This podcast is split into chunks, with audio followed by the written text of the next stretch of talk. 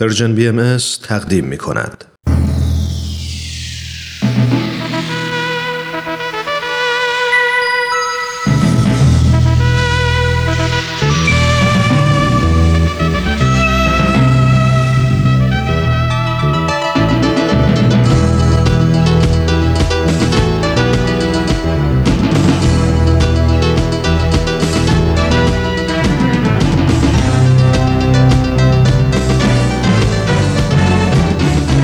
پیام دوست، برنامه‌ای برای تفاهم و پیوند دلها.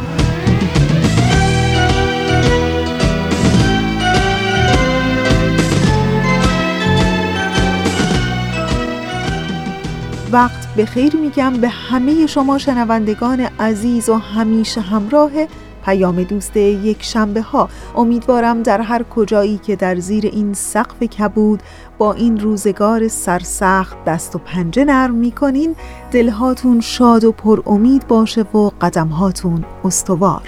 این هفته هم پیام دوست یک شنبه ها مهمان خانه های شماست. من فریال هستم از استدیوی رادیو پیام دوست و به همراه همکارانم در اجرا و پخش پیام دوست یک شنبه های این هفته هم همراه با شما خواهیم بود.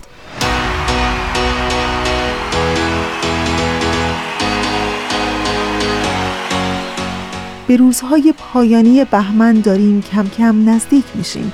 امروز 27 بهمن ماه از سال 1398 خورشیدیه که مطابق میشه با 16 فوریه 2020 میلادی. و اما بخش‌های پیام دوست یک شنبه‌های این هفته هم برنامه‌های پیام دوست یک شنبه شامل 3 بخش خواهد بود: 100 پرسش، 100 پاسخ، سر آشکار و کاوشی در تعصب، که امیدوارم از شنیدن بخش‌های برنامه امروزتون لذت ببرید و دوست داشته باشید.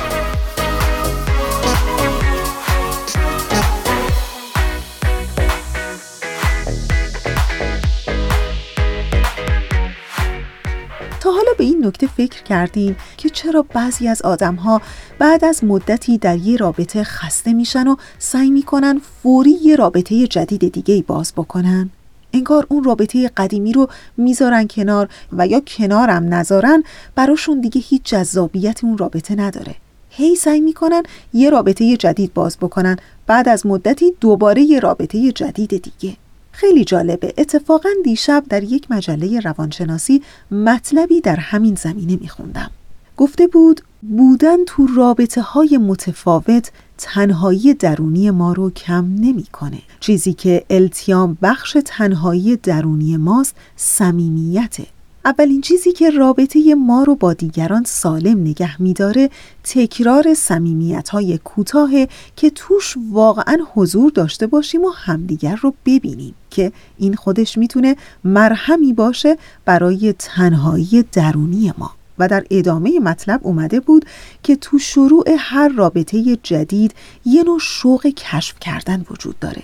کشف کردن جهان طرف مقابل و ذوق و شوق گفتگو درباره جهان خودمون.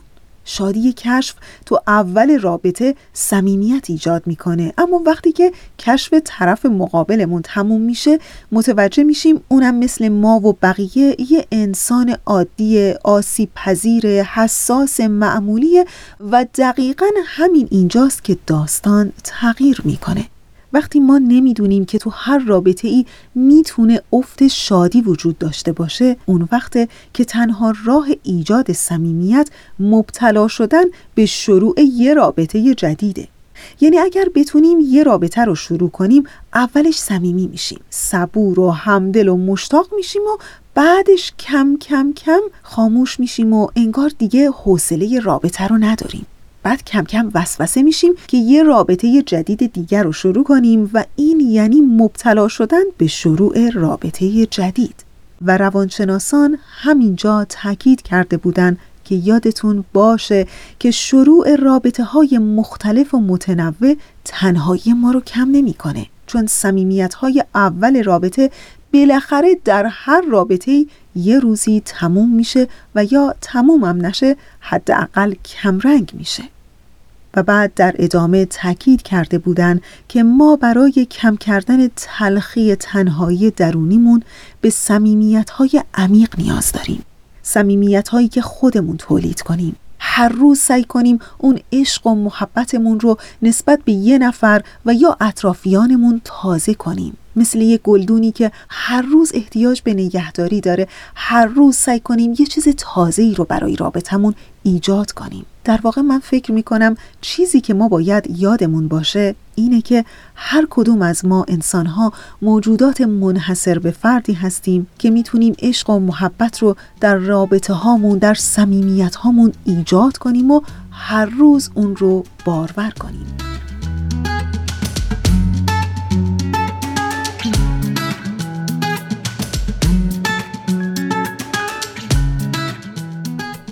و اما ایستگاه اول برنامه امروز ما، 100 پرسش 100 پاسخ.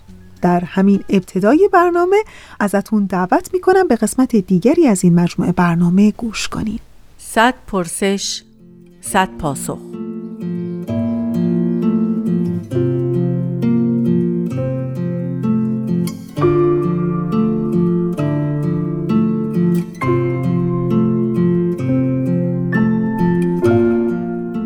پرسش 54م.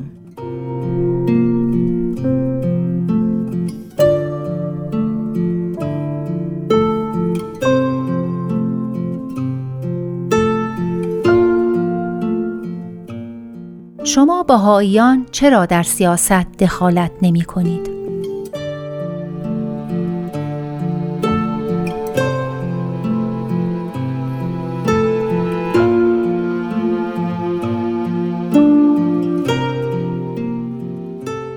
سلام، من مهرداد ایروانی هستم. در رابطه با سوالی که طرح شده به نظرم 3 نکته هست که میشه بهشون توجه کرد.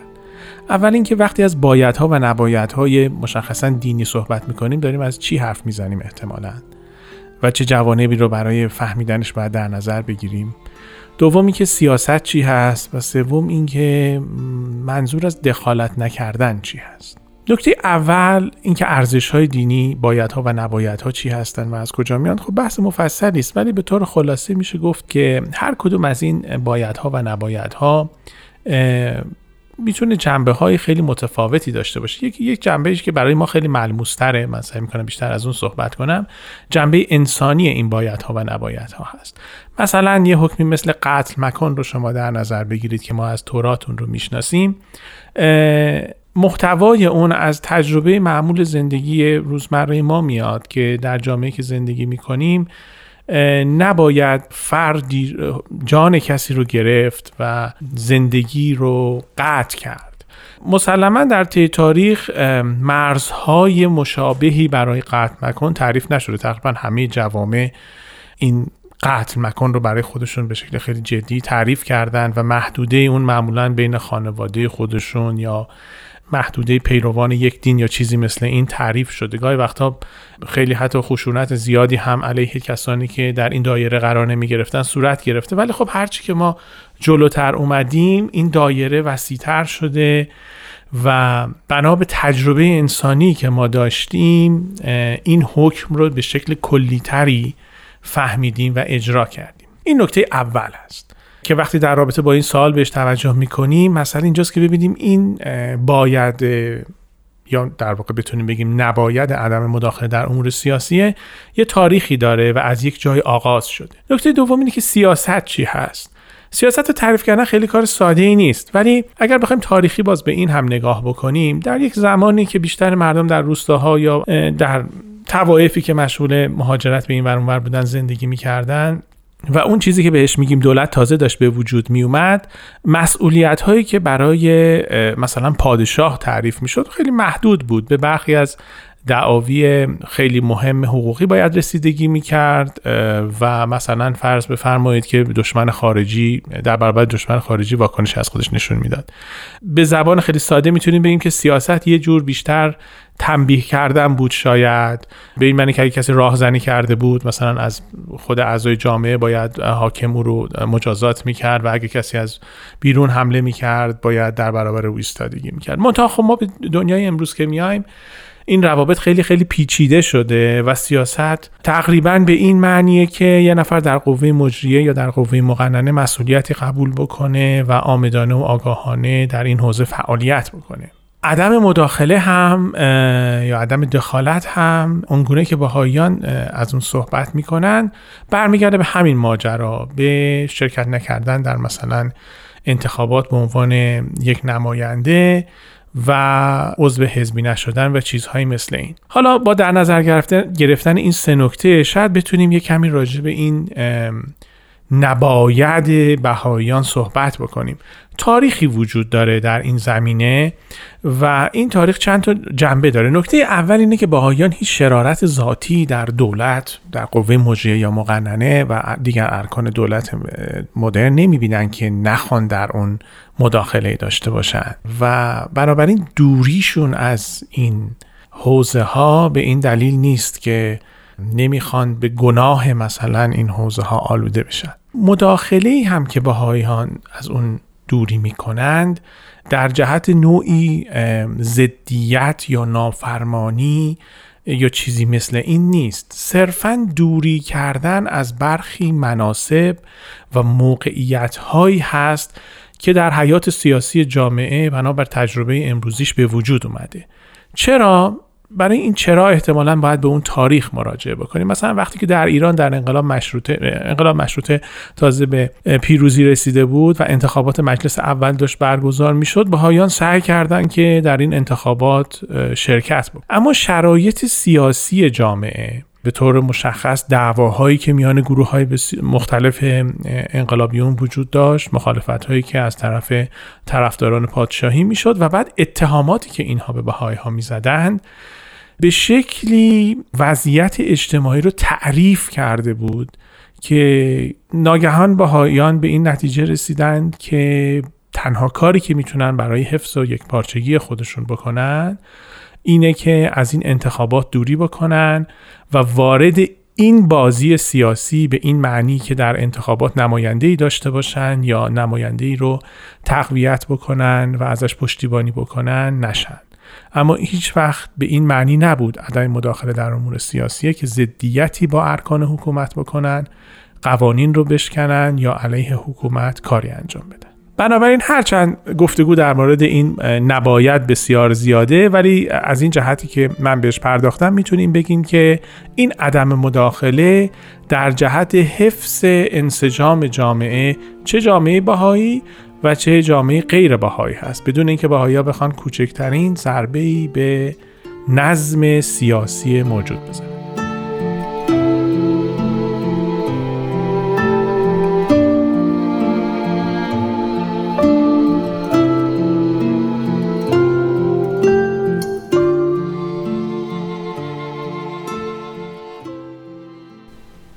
دوستان خوب ما، اونچه که شنیدید قسمت دیگری بود از مجموعه برنامه 100 پرسش 100 پاسخ. در ادامه برنامه امروز همچنان ما رو همراهی کنید.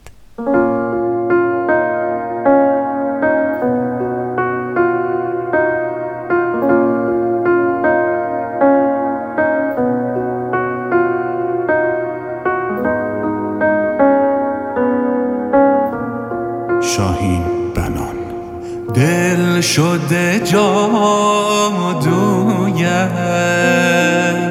گم شده در کویت، جانا برده دلر شکنه مویت.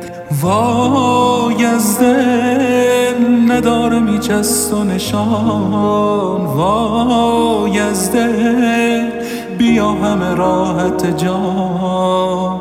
چه ادانی از سب و تا به دل که بی تا به دل در آرزویت، چه ادانی که همین دردم که دل سپردم به تار مویت.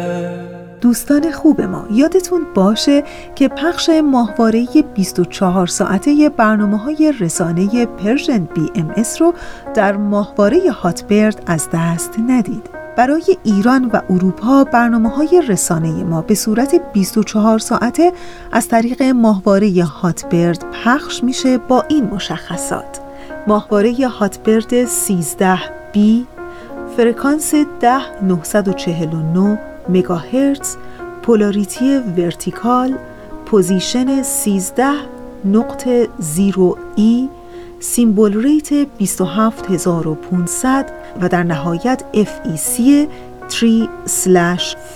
و همینطور برای شما شنوندگان عزیز ما، اگر در ایران و یا در اروپا ساکن نیستین، یادتون باشه که شما در هر کجای دنیا که زندگی بکنین میتونید به پخش 24 ساعته این رسانه از طریق وبسایت و یا اپلیکیشن رایگان دسترسی پیدا کنید.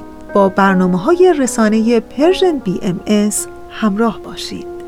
صدایی کنگاهی چه سخت است تنهایی، دل خسته است از این جدایی، دل آغازار دل خواهم شب استم ما نیست ما هم، جز مهرت دیگر چه خواهم، وای از دل ندارم هیچ از و نشان، وای از دل بیا همه راحت جان، چه ادانی از سب و تا به دل که بی تا به دل در آرزویم، چه ادانی که همین دردم که دل سپردم به تار مویم.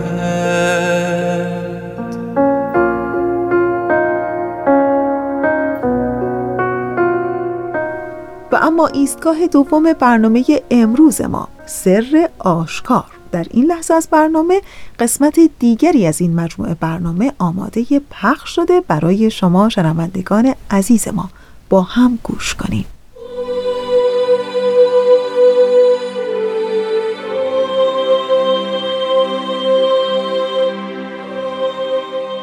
سر آشکار.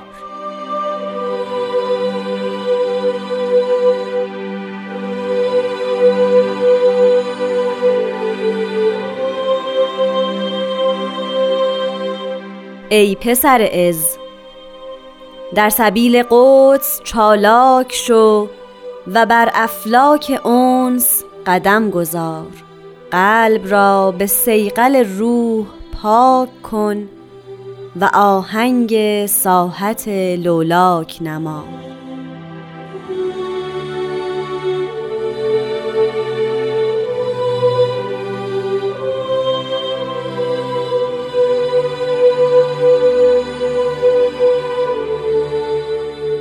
دوستان خوبم، خانم ها و آقایون، وقتتون بخیر. خیلی خیلی خوش اومدید به قسمت دیگری از مجموعه سر آشکار. این هفته هم همچون جلسات گذشته، من هومن عبدی به اتفاق استاد خرسندی عزیز در خدمت شما خواهیم بود.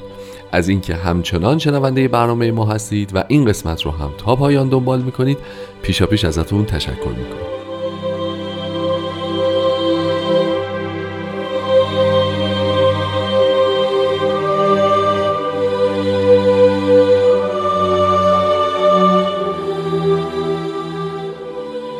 جناب خرسندی، درود بر شما. خوشحالم که این هفته هم این افتخار دارم که در خدمتتون باشم. از طرف شنوندگانم تشکر میکنم از حضورتون و اگه اجازه بدید بعد از یک خوشوبش کوتاه شما بحث رو آغاز بکنیم.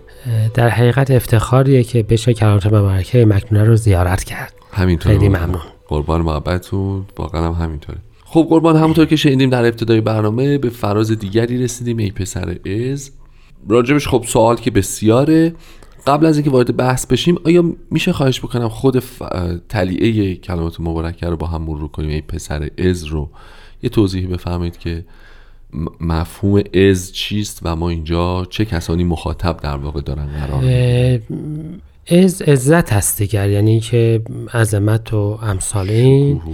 و اگر دقت بفرمایید در کلمات مبارکه مکنونه در خیلی از اینها جنبه‌های مختلف حیات انسانی رو مورد توجه قرار میدند و عزت هم از جنبه‌های انسانی است که اتفاقا حق در این ظهور بسیار هم به اون تاکید فرموده و فرمودند و بعدها هم بهش میرسیم که ذلت نفسی رو نه خودشون پسندیدن و نه به کسی اجازه دادن که باعث ایجادش بشه.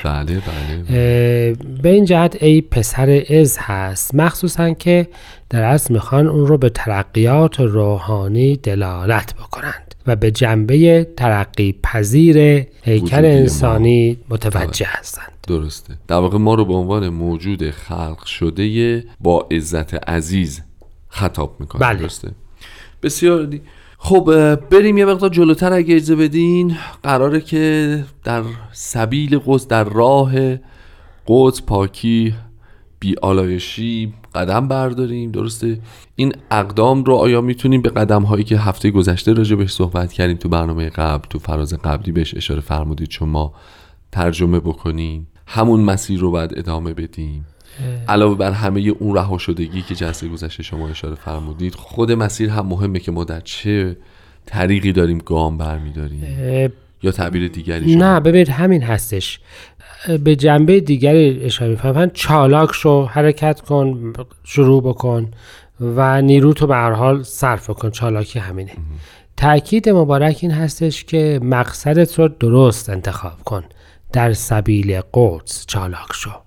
و الان ما در حیات خودمون بالاخره هممون در یه سبیلی چالاک میشیم، زندگی میکنیم، در سبیل قدرت، ثروت، نام، در بالاخره در یه جای چالاک هستیم. یعنی حتی تنبلترین افراد هم یه جایی بالاخره چالاکند. تأکید مبارک این هست که اون بنیه انسانی و نیروی حیاتی خودت رو در راه درست صرف بکن. بله. و به این ترتیب این مکمل قطعه قبلی میشه که تو یک قدم فاصله داری.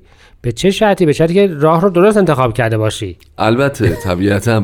بله. به هر حال اگر راه اشتباه باشه البته ما به هدفی نخواهیم رسید. و به این ترتیب بر افلاک اونس قدم گذار. فلک ذکر می‌فرمایند، یعنی که طبقات مختلف یا رتبه‌های مختلف داره، به یه معنی نزدیکی به خداوند یا بهشت یه مرتبه یه جا نیست.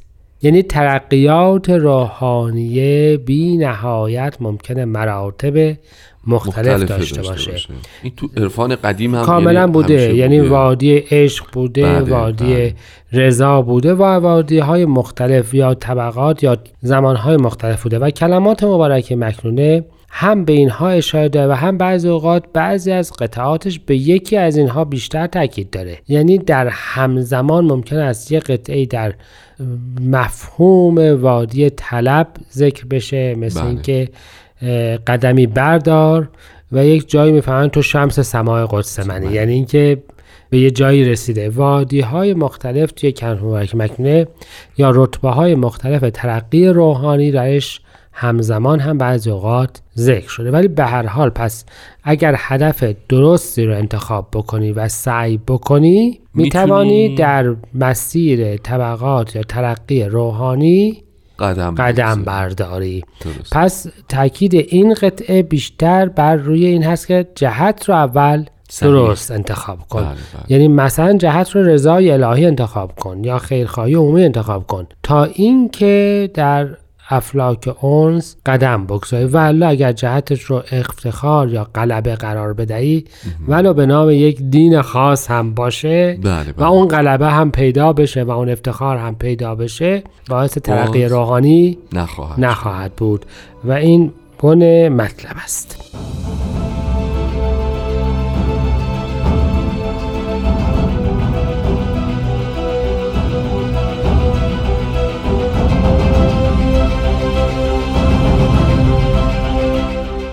دوستان عزیز شنونده، همچنان با قسمت دیگری از مجموعه سر آشکار همراه هستید. جناب خرسندی عزیز، ما در ادامه ظاهراً به این نتیجه میرسیم که صرف قدم زدن در این مسیر و انتخاب صحیح مسیر و رهایی و جاودانگی عالی است، ولی آیا منظومات دیگری هم نیاز، یعنی پای قلبمون به میان اومد، با معیار روح باید صافش بکنیم. در مورد این صیقل روح هم میشه خواهش کنم یه مقدار توضیح بدید که ما دیگه کامل در پایان جلسه بدونیم که چه جوری بس برسیم به البته که چشم، ولی البته تا پایان جلسه که تا آخر حیاتمون هی معانی جدیدی پیدا میشه. یکیش رو شاید به ذهن من برسه. ببینید آینه های گذشتگان ما فلزی بود صحیح. و این فلز رو باید پاک میکردن که برق بندازه. یعنی آینه نقره بله. نقره خیلی زود تیره میشه و دیگه هیچ تصویری رو نشون نمیده بله. این پیش ذهن فرهنگی و صنعتی در اصل باعث شده بود که شما یک آینه زنگار گرفته داشته باشید و یک آینه صیقل یافته بله. ولی البته مثلا آینه شیشه‌ای رو خیلی صیقل نمیشه، در نهایت میشه قبار روش رو پاک کرد. درسته. پس این تعبیر در ادبیات عرفانی ها آمده و گفتند که دل، و حضرت بهاءالله تاکید فرمودند که قلب انسانی مانند آینه است.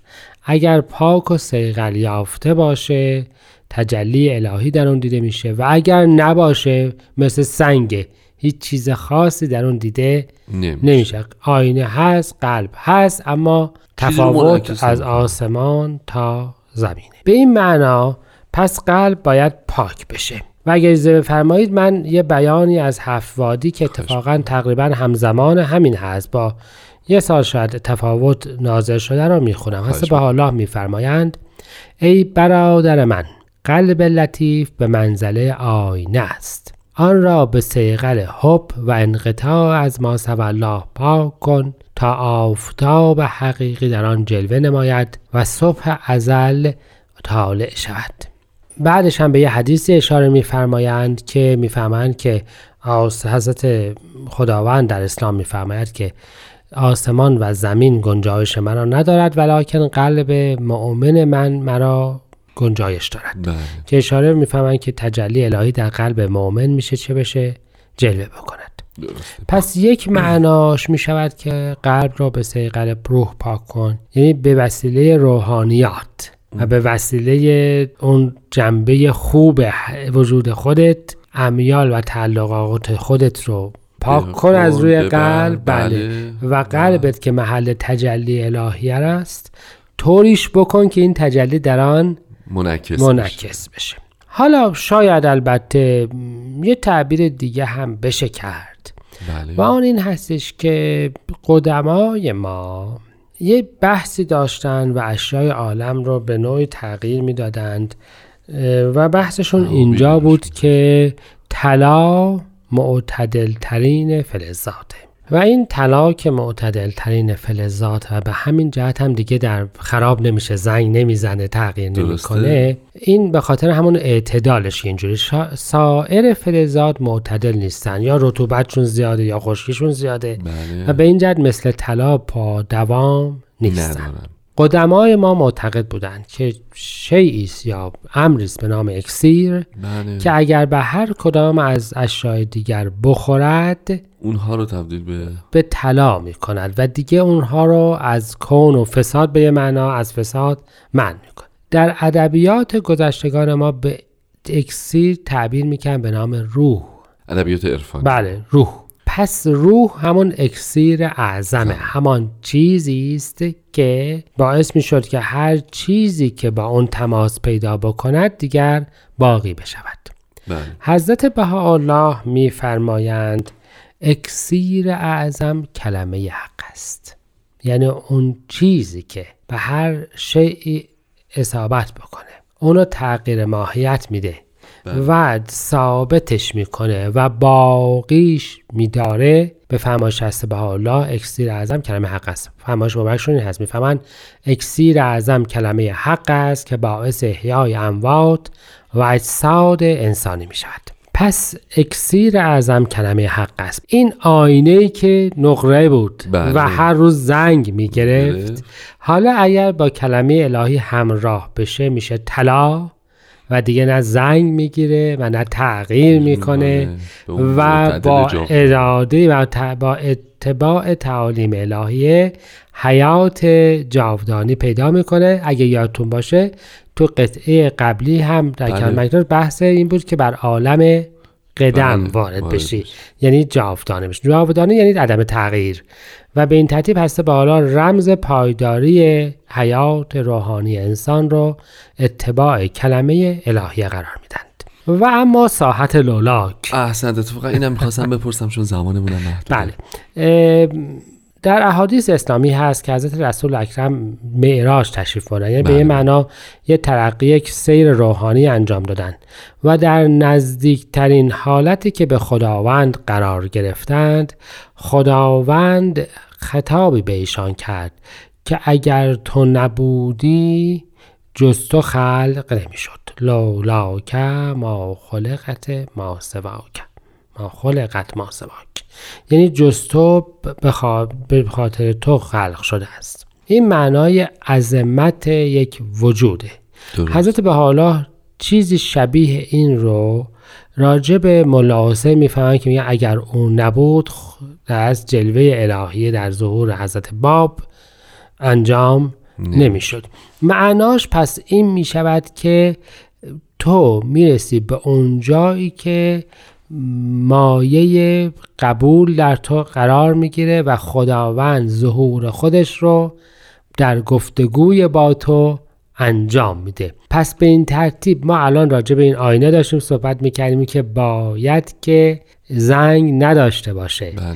و به این ترتیب تو اگر چنین حالتی پیدا کردی، یعنی تعالیم الهیه را اتباع کردی، به اون مقام میرسی که در اصل مخاطب کلام الهی واقع بشی و به معنا مقصود از آفرینش و ممکنات انسان بوده. انسان اشرف مخلوقات است، ولی البته به این شرط که فی‌الواقع خودش هم به شرایط این شرافت قیام بکنه. پس کلن هسته بهاءالله دوباره راجع به این صحبت میکنن که مقصد درستی رو انتخاب بکن. این مقصد درست رو در ترقیات روحانی در اون حاصل خواهی کرد. بله. در صورتی که اتباع تعالیم الهیه و کلمه الهی داشته باشی و در اون صورت به اون مقامی میرسی که جزو مخاطبین کلام الهی قرار بگیری، که البته ما شبیه اون نمیشیم، ولی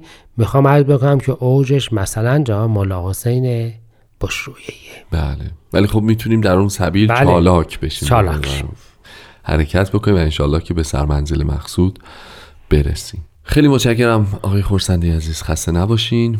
اگر اجازه بدین، چون به دقایق پایانی برنامه رسیدیم، به اتفاق از شنونده های خوبمون خداحافظی بکنیم.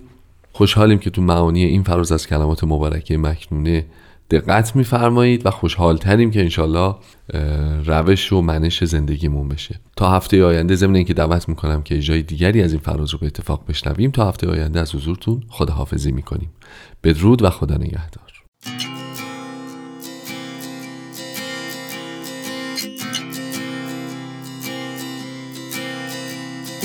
پسر است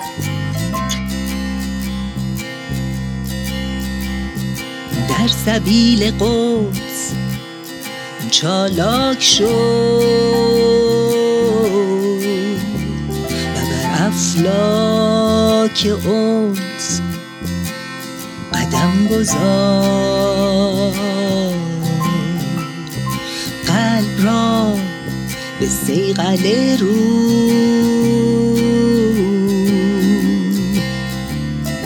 پاک کن و آهنگ ساحت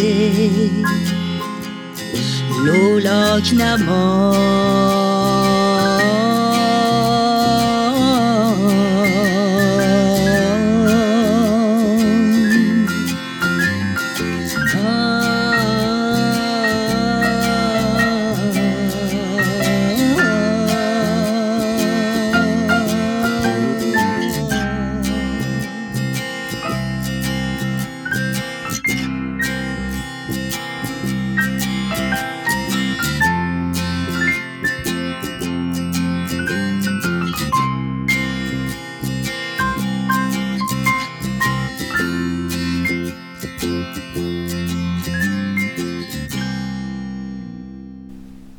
دوستان عزیز اونچه که شنیدید قسمت دیگری بود از مجموعه برنامه سر آشکار و حالا به ترانه امروز گوش کنیم و دوباره برمیگردیم.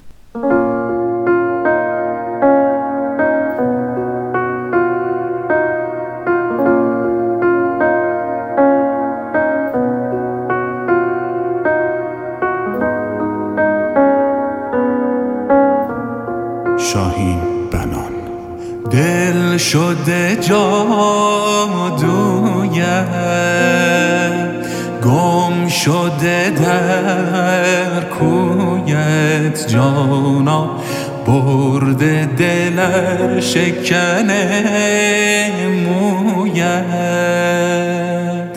وای از دل نداره میچست و نشان، وای از دل بیا همه راحت جان. چه ادانی از سب و تاب دل که بی تاب دل در آرزویت، چه ادانی که همین دردم که دل سپردم به تار مویت. دوستان عزیزی که اهل شبکه اجتماعی اینستاگرام هستند، یادتون باشه که شما میتونید در شبکه اجتماعی اینستاگرام با مباحث و موضوعات برنامه‌های رسانه ما یعنی پرژن BMS آشنا بشین. در واقع هم برنامه‌های رادیویی و هم تلویزیونی ما. فقط کافیه این عنوان رو در شبکه اجتماعی اینستاگرام جستجو کنید، پرژن BMS. ما در شبکه اجتماعی اینستاگرام هم منتظر شما هستیم. پس با ما در ارتباط باشین. صدایی کنگاهی چه سخت است تنهایی، دل خسته است از این جدایی، دل آغازار دل خواهم شب استم ما نیست ما هم جز مهرت دیگر چه خواهم. وای از دل نداره میچست و نشان، وای از دل بیا همه راحت جان. چه ادانی از سب و تاب دل که بی تاب دل در آرزویت، چه ادانی که همین دردم که دل سپردم به تار مویت. خب رسیدیم به ایستگاه سوم برنامه امروز ما، کاوشی در تعصب. دیگه بله، از اتاق فرمان هم علامت میدن که قسمت دیگری از این مجموعه برنامه برای شما آماده پخشه. ازتون دعوت میکنم به این قسمت گوش کنید.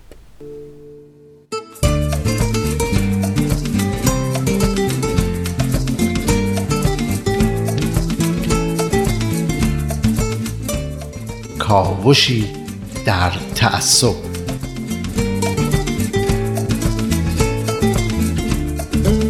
شنوندگان عزیز، بحث‌های ما در مجموعه برنامه‌های کاوشی در تعصب به مفهوم بردباری رسید، چیزی که داروی بیماری تعصب به حساب میاد.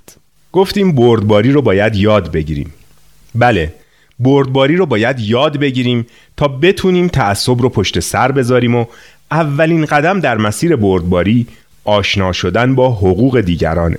به یادگیری حقوق بشر رسیدیم، اینکه یاد بگیریم به عنوان یه انسان از چه حقوقی برخورداریم و دیگران از چه حقوقی برخوردارن. این به ما کمک میکنه که حقوق خودمون و دیگران رو تشخیص بدیم و بهش احترام بذاریم.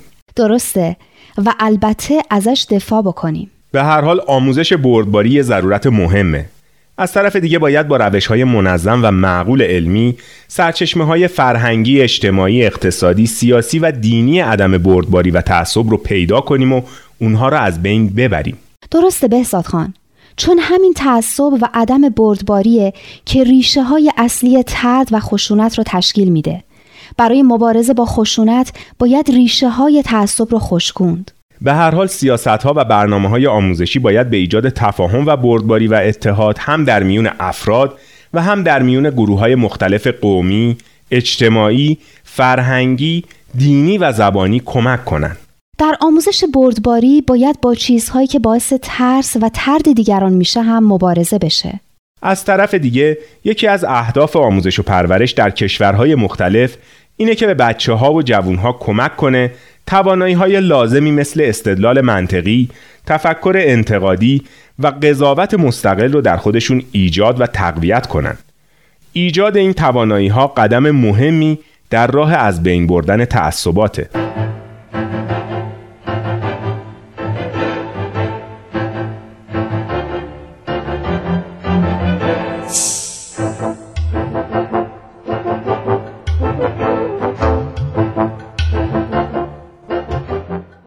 استانداردها رو باید مقایسه بکنیم با بحثی که درباره نمود تعصب در کتاب‌های درسی خودمون داشتیم و ببینیم چطور باید این فاصله رو از بین ببریم و ایجاد چه تغییراتی در محتوای درسی و آموزشی ما لازمه.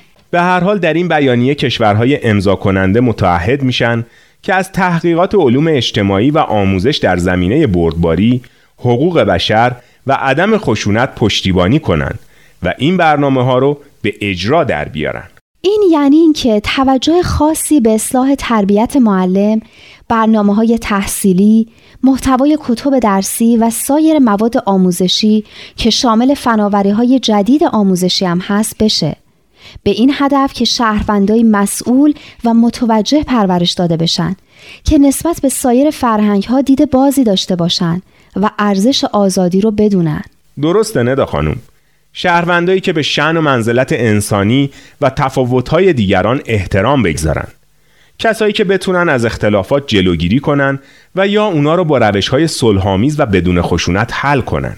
نمیتونم به دوره‌های آموزشی خاصی که در ایران برای معلمین و احتمالاً کادر اداری مدارس ترتیب میدن تا با دادن اطلاعات غلط و تنفرانگیز اونا رو تحریک به تبعیض و بدرفتاری با دانش آموزای بهایی بکنن فکر نکنم. بله، حق با شماست. منم همین فکر از ذهنم گذشت. واقعاً هم جای تأمل داره. در حالی که دنیا به این نتیجه رسیده که در جایی که تعصب هست باید با آموزش معلمین و دانش آموزا بردباری و مدارا ایجاد کنه تا با این کار عدالت اجتماعی بیشتری برقرار بشه و راه برای اتحاد و انسجام اجتماعی و پیشرفت باز بشه، در کشور ما یه عده‌ای سعی میکنن برای رسیدن به مقاصد خودشون در جایی که تعصب و تبعیضی نیست عمدن تعصب و تبعیض و بی‌عدالتی ایجاد کنن. واقعاً باعث تأسفه. اونم در کشوری که در صف مقدم بردباری و مدارا بوده و 2500 سال پیش اولین منشور حقوق بشر رو اعلام کرده.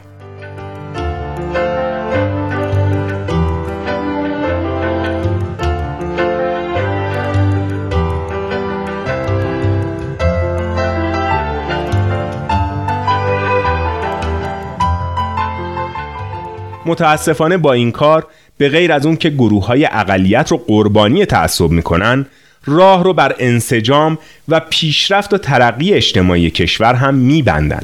برگردیم به بیانیه اصول بردباری یونسکو. در این سند کشورهای امضا کننده متعهد میشن که به کمک برنامه‌ها و مؤسساتی که در حوزه‌های آموزشی، علوم، فرهنگ و ارتباطات دارن، بردباری و عدم خشونت رو ترویج کنن. این ماده 5 این بیانیه بود. بله، در ماده 6 و آخر هم این بیانیه اعلام میکنه که به منظور ایجاد آگاهی عمومی و برای تأکید بر خطرات تعصب و عدم بردباری و برای آنکه با تلاش و تعهدی دوباره از ترویج و آموزش بردباری پشتیبانی کنیم، روز 16 نوامبر هر سال را روز جهانی بردباری اعلام میکنیم. 16 نوامبر به تقویم ما میشه 25 آبان. من میگم بیاین روز 25 آبان رو به خاطر داشته باشیم و برای مبارزه با تعصب و دشمنی در این روز یه کاری بکنیم. مثل دعوت به چای سوئدی ها؟ بهزاد خان، جریانش چیه؟ قبلا نشنیده بودم. متاسفانه جریانش رو باید بذاریم برای هفته آینده چون وقت تموم شده. پس تا هفته آینده در پناه حق باشید.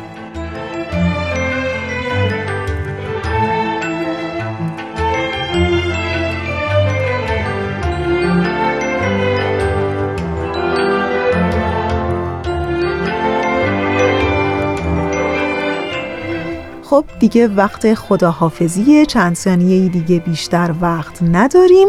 در انتهای برنامه امروز تشکر میکنم از همکار عزیزم بهنام برای تنظیم این برنامه و دلی شاد، سفره‌ای پر برکت و عاقبتی به خیر برای همه شما شنوندگان عزیزمون آرزو دارم.